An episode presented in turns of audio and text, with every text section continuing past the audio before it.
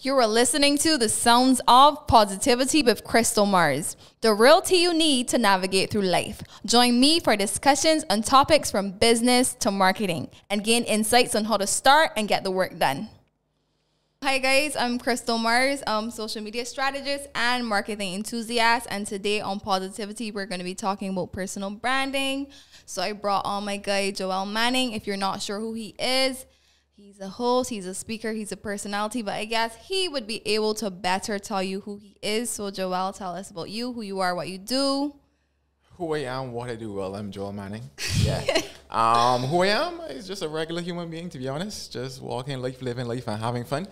Uh, but in terms of career, um, as you mentioned, I am a speaker and a presenter.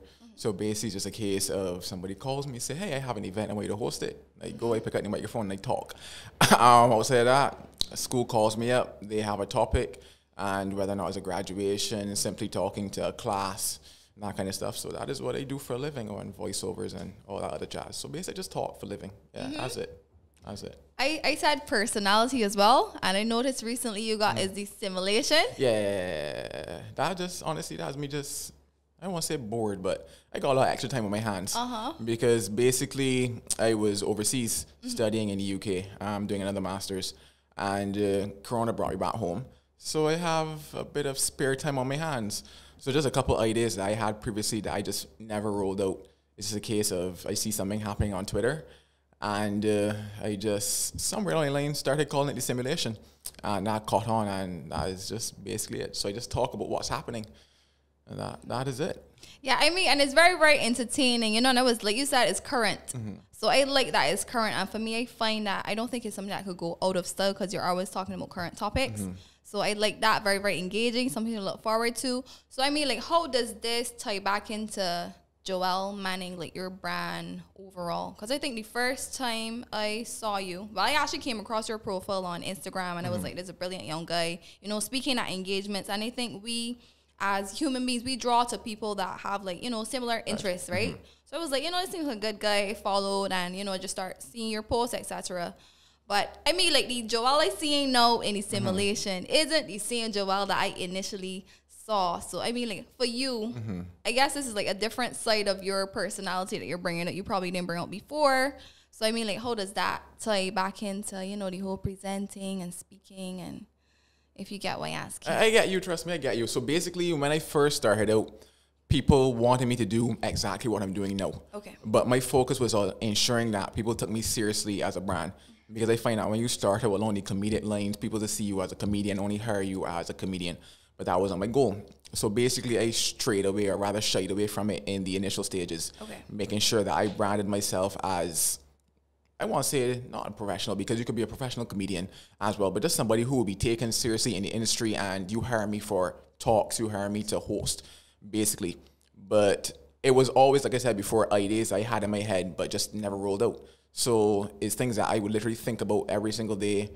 I would have to do them probably in my head, but just never actually record them. Okay. So now that I am back home people know me as Joel Manning, the presenter, Joel Manning, the speaker.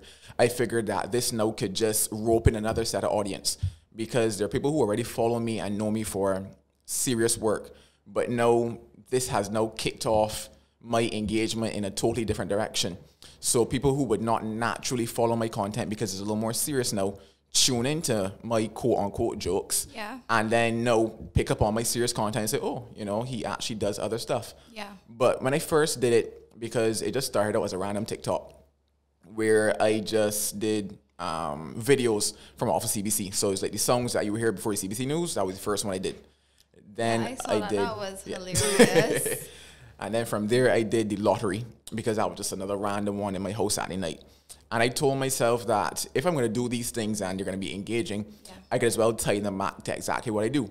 So I threw on my jacket and a shirt. And basically, how it ties back into my brand is that I present everything. Yeah. So people have gone from seeing it as just me doing TikToks or me doing jokes to, hmm, this guy could be on the news or this exactly. guy could be hosting, you know? So even though it may be more comedic, yeah. it literally ties back into somebody's subconscious that this is what I do. They accustomed seeing me in a jacket before, but talking seriously. Now they see me in a jacket doing something just a little lighter So it's I'm presenting the exact same things that I would have done before, but in a fun way. Yeah, I, I like that. I like that a lot. Um, right. So in terms of personal branding, Uh-huh. you know, what I'm saying. How do you define personal branding? For me, personal branding is rooted back in identity. It, it goes back to who you are. Your brand cannot be anything other than who you are. If it, that's the case, then it's not authentic. Exactly. Um, so for me, personal branding started, funny enough, as a five minute talk in my phone kind of a thing. Because basically, coming up over the years, I would have written down quotes. So when something comes to me, I write it down on my phone. So I basically have about, let's say, about 40, 50, 60 quotes maybe written down on my phone going back to my iPhone four Oh, days. wow. Yeah, so it's just a case of, I think it probably started in 2013 maybe. And just whenever it comes to my head, I write it in my phone. So that came forward, and there was a note which spoke to being rooted in who you are Yeah. as a person. And that personal branding for me started as a five minute talk, essentially. Then from there, I started to build it out as I wrote more quotes. So it started as know your brand, Yeah. know why your brand exists, invest in your brand, sell your brand. And the why hit home for me coming out of a guy that I follow a lot called Simon Sinek. Yeah, yeah, I, yeah. I, yeah, he talks a lot about why you exist, what you do, and the fact that everything that you do is rooted in a why. So it was a case of, all right, you know who you are, but then why? Why, why do you do what you do? Why do you exist? Kind of a thing. Okay. So it's all fine and dandy to know who you are. That is your personal brand. But then adding a reason to your brand, a reason to speak, a reason to go to work, a reason to do everything you do. So after knowing who you are, it is knowing why, and that is your fuel, your engine. Yeah. But then after that is a case of knowing that knowing why is not enough. You actually have to now get up and invest in that. Whether or not that investment is a case of time, whether or not that investment is a case of finances, a case of connections, is about ensuring that you put in the blood, the sweat, the tears to actually make the why make sense. Yeah. And then finally selling it because it's cool to know who you are. It's cool to know why you exist. It's cool to put in the energy, the hard work. But then if you don't actually market that to somebody, who knows what you do? Who knows why you're here? You know, who knows anything about you? Yeah. Kind of a thing. So that is how all that came together for me as personal branding. Okay, I mean that's quite funny that you said that because like recently I've been delving into personal branding, Mm-hmm. and somehow I guess like many people, I just thought it was self promotion. For Mm-hmm. me, it was just like me getting better, you know, trying to make myself better, be the best I could be.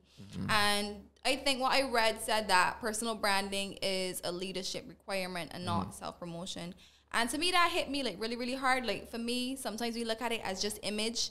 And I like the fact that you said who you actually are. You have to be mm-hmm. authentic. And I find that sometimes people even use like mediums to portray a certain image, you know, in the name of personal branding mm-hmm. and not actually being that person. Mm-hmm. Right? So when I when I talk about that, like now Instagram, social media is basically an extension of your CV, right? So one person might portray it to be a specific way, but then you go on um, social media, etc. You know, people, let's say recruiters or whoever, use these mediums to find out more about candidates, and a lot of people don't understand that. And then sometimes people even manipulate what they post to portray a certain image. But like you said, you have to live your brand. You have to be authentically yourself. And then even when you said selling, you could have a lot of skills, but if you don't market your skills, then how would your how would people know what you do, right? And I find I find it's a major uh, divide. Um, people branding themselves and actually getting out there, etc. I just find it's a major divide, and I find it's a skill that a lot of people probably need to harness. And even when I said um, when I read the that it should be a leadership requirement, basically I feel like a person should be ready for a specific role. So it's not where you have to force it. It should be something that, you know, you come to a certain level and it's kind of like, you know, maturity mind or mm-hmm. For me, it is not just even like one role because, Yeah. for example, when I look at myself and I think about why I do what I do is about, you know, challenging and inspiring different people. I could do Yeah. that in several different ways. And I find that especially as young people, we we think we know what we want to do and then we just think about one way in which we could do that thing and if that doesn't happen, that is it. But there's several different ways in which you can actually fulfill your purpose and the way Yeah. you go in about certain things. So coming back, funny enough, to something that I saw on Twitter in terms of young people coming out of UE with you know education and Yeah. thinking that all right, I have this degree and this degree fits this job. Yeah. But that degree can actually fit several different roles and fulfill you in the same way as the one job you've been focusing on. Yeah. So for me, it's not only thinking, you know, about one way in which you can get this done, but thinking in several ways in which this one thing that I am passionate about can actually apply to. Okay. All right. So the information that you give me, Mm-hmm. you know, the um different steps. This is what your I am your brand seminar entailed. Um, pretty much, yeah, that is the four core principles Okay. of it. And like I say, you know, it just developed over time. So it started as a five minute chat and Mm. basically evolved into a full hour presentation um, as people hired me for different things. So I think the first time I did it, it was literally that five minutes. Um, because the first one I did in totality would have been at Queen's College graduation Mm-hmm. as their featured speaker. And I somewhat tied in the principles to that. Then from there, I think it was a primary school that hired me, and then I did that. But then the first major one was when somebody said, you know what, I want you to speak for an hour. And I Mm-hmm. had never spoken for an hour yet. And that was a case of where I talked then about the actual investing in the brand. Yeah. So then I had to go back home and I had to literally flesh out material, do research, rack my brain in terms of it, and then actually do it at home. So for me, before any presentation, regardless of how many times I've presented already, Yeah. because I've done it countless times now, even though it's technically the same presentation, it's not in the same way because the audience is always different. Yeah. So it's a case of every time I have an audience, every time I know, all right, I'm speaking to somebody who's 15, I'm speaking to somebody who is 70, I'm speaking to somebody who um, is not a Barbadian, you know, all these different things because I've actually gone to Antigua and done um, presentations as well. Okay. So literally before every presentation, or I know the date is let's say three weeks away, and uh, I'm in my house every single morning. Let's say two o'clock in the morning, three o'clock in the morning, up and down talking to the fridge. You know, yeah, that's how I literally that's how I invest in my brand because it's a case of I don't want to wait until I get on stage to figure out how I'm going to do this Okay. because it's not about saying the same thing, but it's about sh- ensuring that I am comfortable with the timing, comfortable with the material, and that kind of mm-hmm. stuff. So literally, I would set my timer, and I would stand up, and I would walk, and I would talk as if my kitchen was the stage, my fridge is a part of the audience, the stove, the everything, and I literally connect with it. I talk to it, mm-hmm. and if I feel like it is not good enough, I start my timer again and I go again. You know, and people were actually like, "Yo, you sound mad," but nah, because I actually go to, I almost get headaches. You know, because it's a case of not just stopping when I think it is okay or good, but it's stopping when I know that I've actually impacted my fridge because my fridge is the audience. So if I feel as if my fridge is going to leave with something here today and go and tell somebody else, then that is when I could stop. Because when I get on stage, it is about challenging minds because it goes past just inspiring. Because inspiring, you know, people feel good on the inside. Yeah. But when you challenge somebody, it means that there's an action after that. Yeah. Something to So take yeah, away. you know, yeah. Yeah. So it's about making sure that when any person leaves any single thing that I do, whether or not it is a voiceover, whether or not it is a presentation, Okay. anything whatsoever, that person must be able to leave and say, "Yo, I actually liked how he said XYZ or how he did XYZ.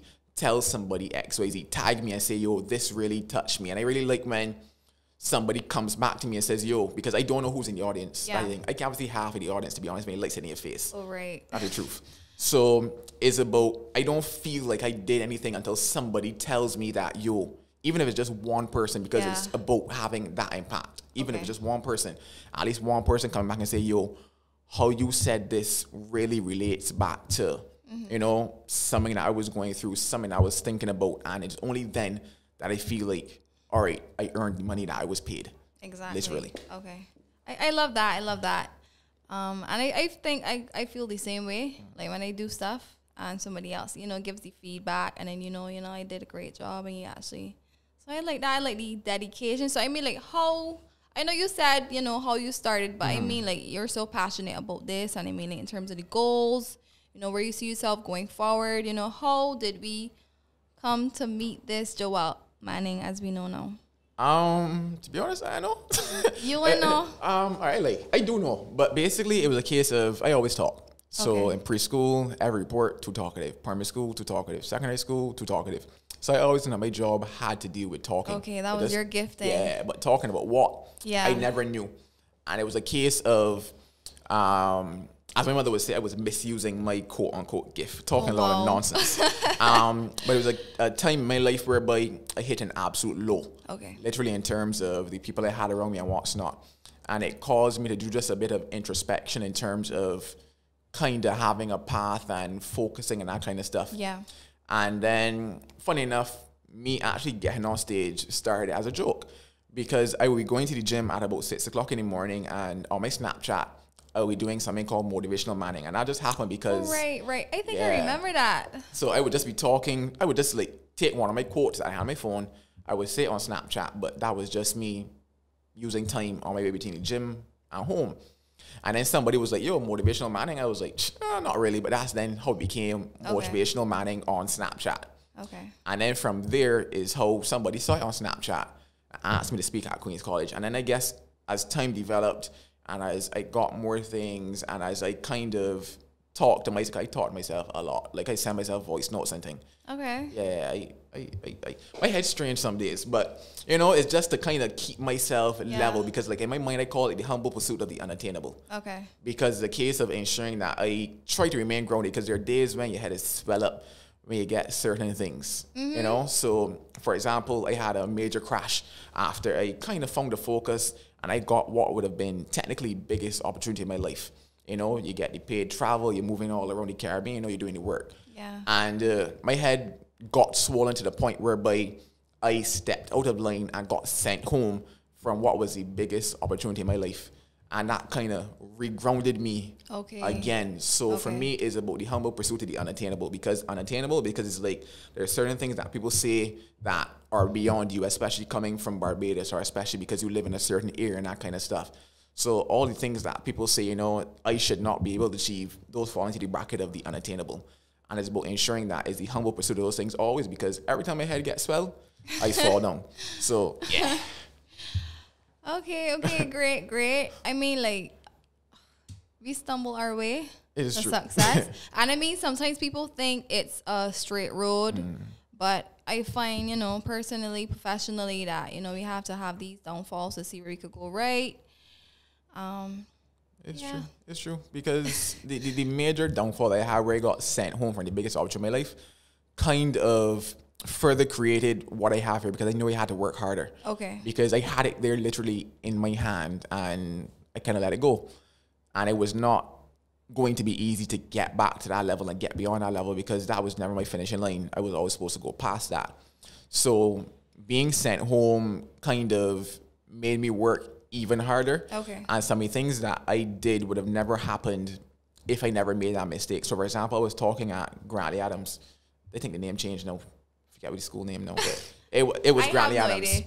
And I was having a presentation there, and it was children who were either about to stop down or children who were on probation from the principal, you know, the troubled children. Yeah. And uh, this camp that I was speaking at, and I told them about the mistake that I made and what's not. And one of them made a very interesting point.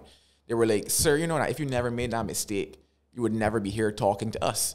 And, and it hit me that it's true because if I didn't make that mistake, I'll be doing something else.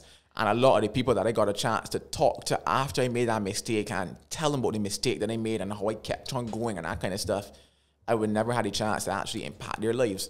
So even though I acknowledge it as a major mistake. I don't have a regret for it because Yeah. if I had to go back, I might do the same thing over again because you do things based on the knowledge that you have at any given point in time.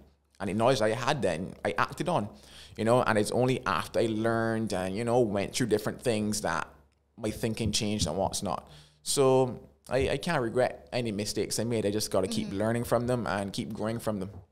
Yeah, great. Um, so what's the future for Joel Manning? What is next? I mean, the last time I actually had a conversation, I think he was doing a master's in financial management. Yeah. Yeah. So I finished that one, and then I technically finished the one now in the UK. Mm-hmm. Okay. Um, I was doing a master's in sports journalism um, at the University of Sunderland. okay. But in terms of what next, I ain't got a clue. Like truth, Oh, like wow. Corona just whew, all my plans. Like I had different trips planned, different meetings planned, different things were all written down on paper, but not in stone. And Corona took them out through the window. So in terms of what's next, I have no idea. I just know that I ain't keep trying, I ain't keep doing, and whoever come up, come up, and whoever don't come up, don't come up, and I can just keep going. All I want to know is that I don't get Corona. Mm-hmm. Like truth. But in terms of what next, I literally have no idea. Like if somebody's asked me a five year plan, I could not tell them. Okay. I know what I want in the end, but in terms of the several different things along the way, I have no clue what's going to happen. So it's just a case of me taking every single opportunity available that pops up now and go with it. Okay, this is great. I feel like everybody go- experiencing the same mm. thing because I myself I had like these whole goals for 2020 because I'm a strong believer in vision boards and mm. planning. So I find like 2020 hit everybody the same way. So I guess it's really like you say going with the flow for the mm-hmm. time being. Like you got the end goal, but I guess the process for the time being, we just gotta see how this thing goes. Literally. yeah.